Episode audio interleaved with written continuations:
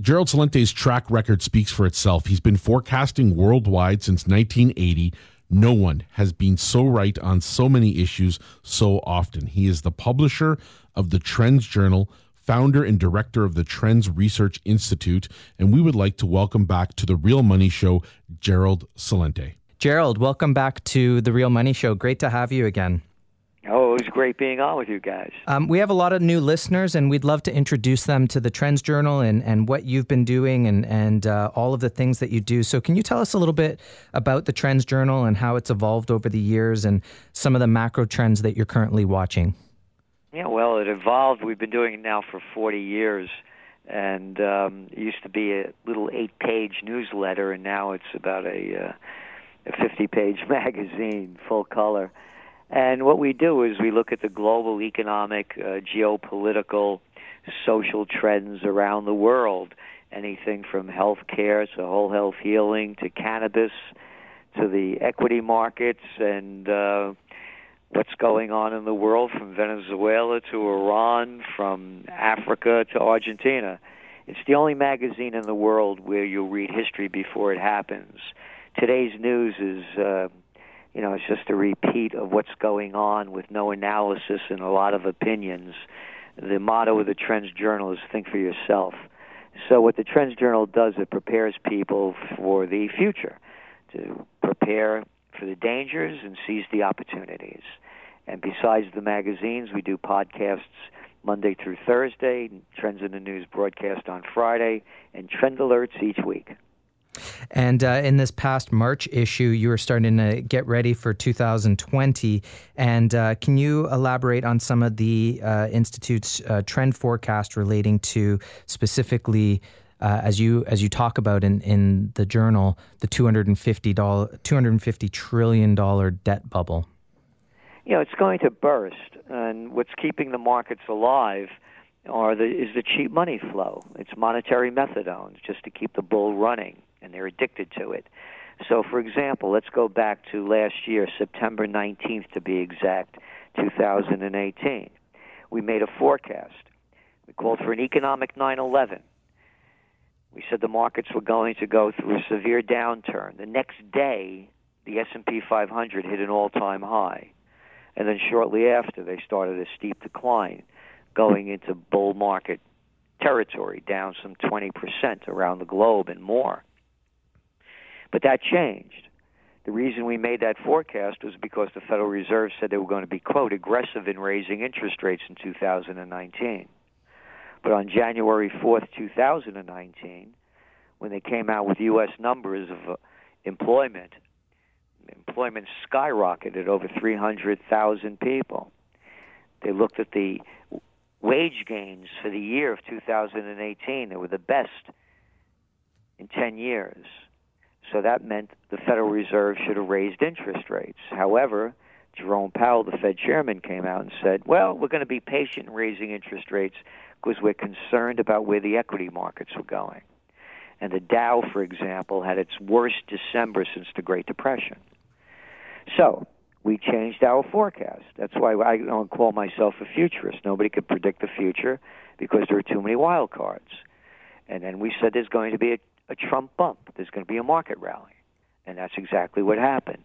The S&P 500 and Nasdaq in the end of April hit new highs because they're going to be patient raising interest rates, more cheap money. So, going ahead, this is the presidential reality show in the United States, the greatest freak show on earth.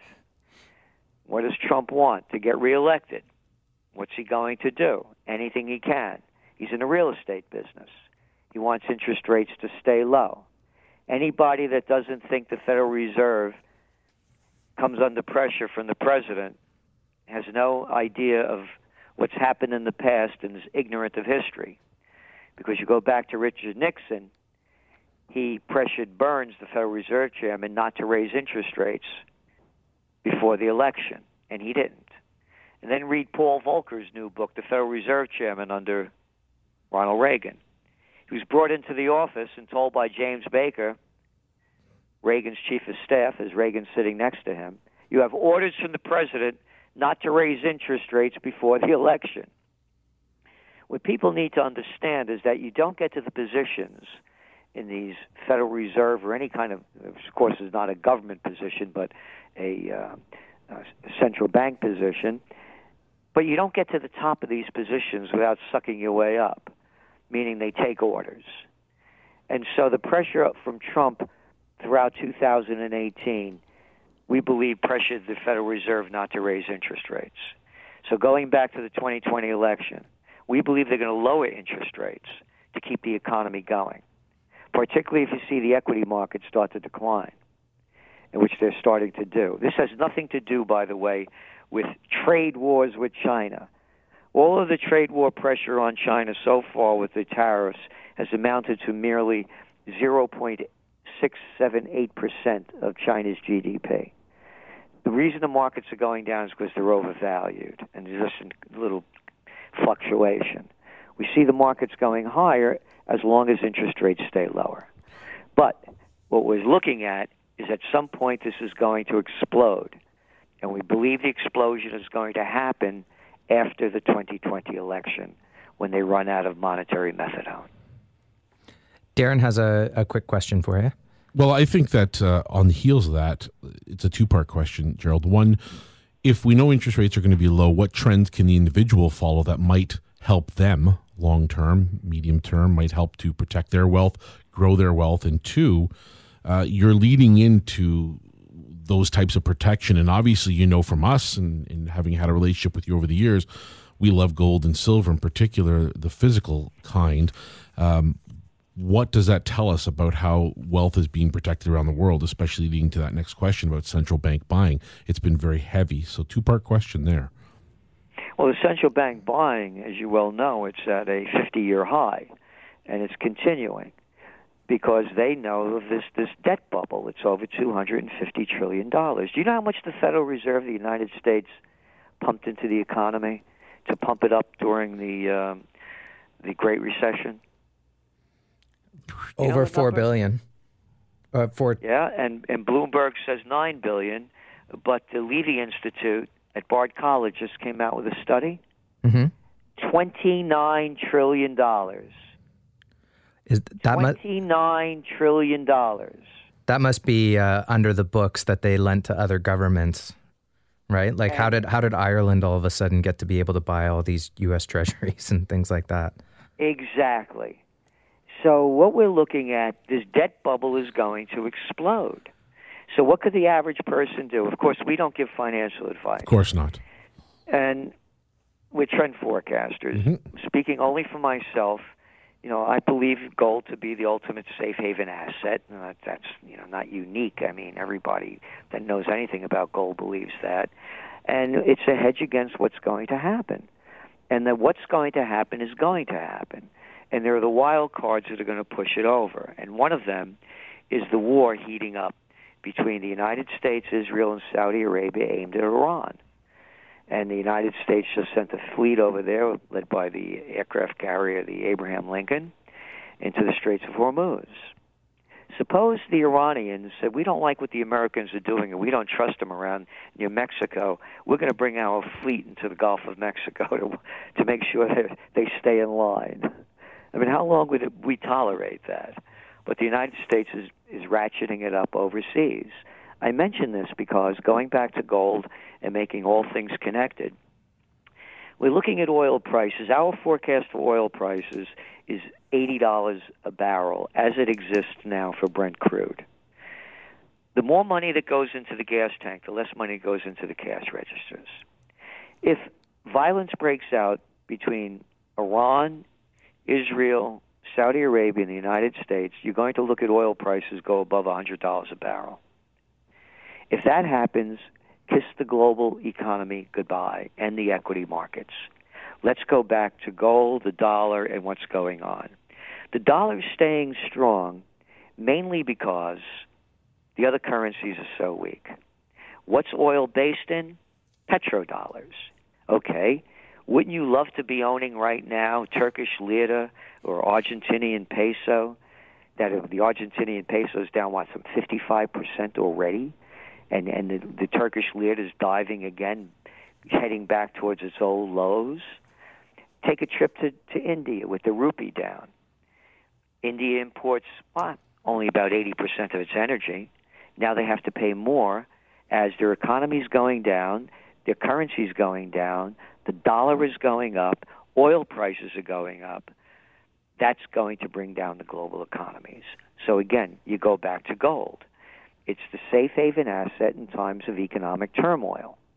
And by the way, when you hear all this talk about the markets going down because of uh, trade wars with China, as I mentioned earlier, watch gold prices.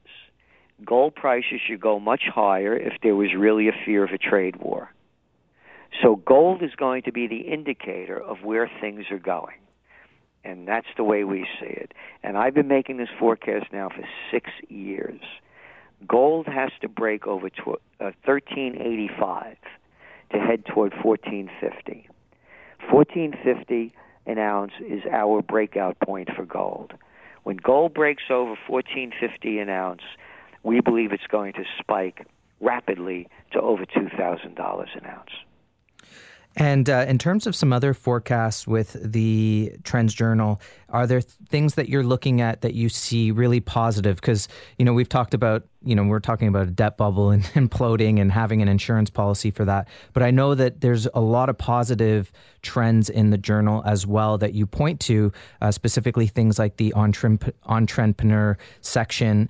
And uh, we'd love for our listeners to know, um, you know, some of those trends that that you can watch out for, or uh, at least give them a sneak peek so that they, they'll say, "I need that Trends Journal as well." Well, we're, looking at a lot of things. The alternatives for um, plastics. Uh, we're looking also at the whole cannabis industry. You know, we were we were among the first in the Trends Journal a number of years ago. Uh, our our cover story was reefer money madness, and I have to tell you, up in Canada, it's real, and it's happening in the United States and around the world. So this is just the beginning, and not only that, you're going to see more and more uh, plant-based remedies in whole health healing that's going to change a lot.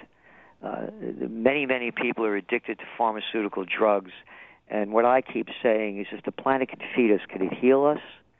And I believe it can. And by the way, I also have an honorary doctorate in complementary and integrative medicine from the National University of Health Sciences. And one of the first books I worked on back in the 80s was natural healing. So we do a lot in that field as well. The other ones to look at, too, you know the baby boomers, and I'm I'm the first generation, the first ones out of the baby boomer thing after World War II. I'm born in '46. You know, we're going deaf, blind, and out of our mind, and baby boomers are in very bad shape. There's going to be a huge market for this, and also again uh, with longevity centers, with uh, co-housing, on and on in many different fields. Matter of fact, remember all those McMansions that were built back in the '90s?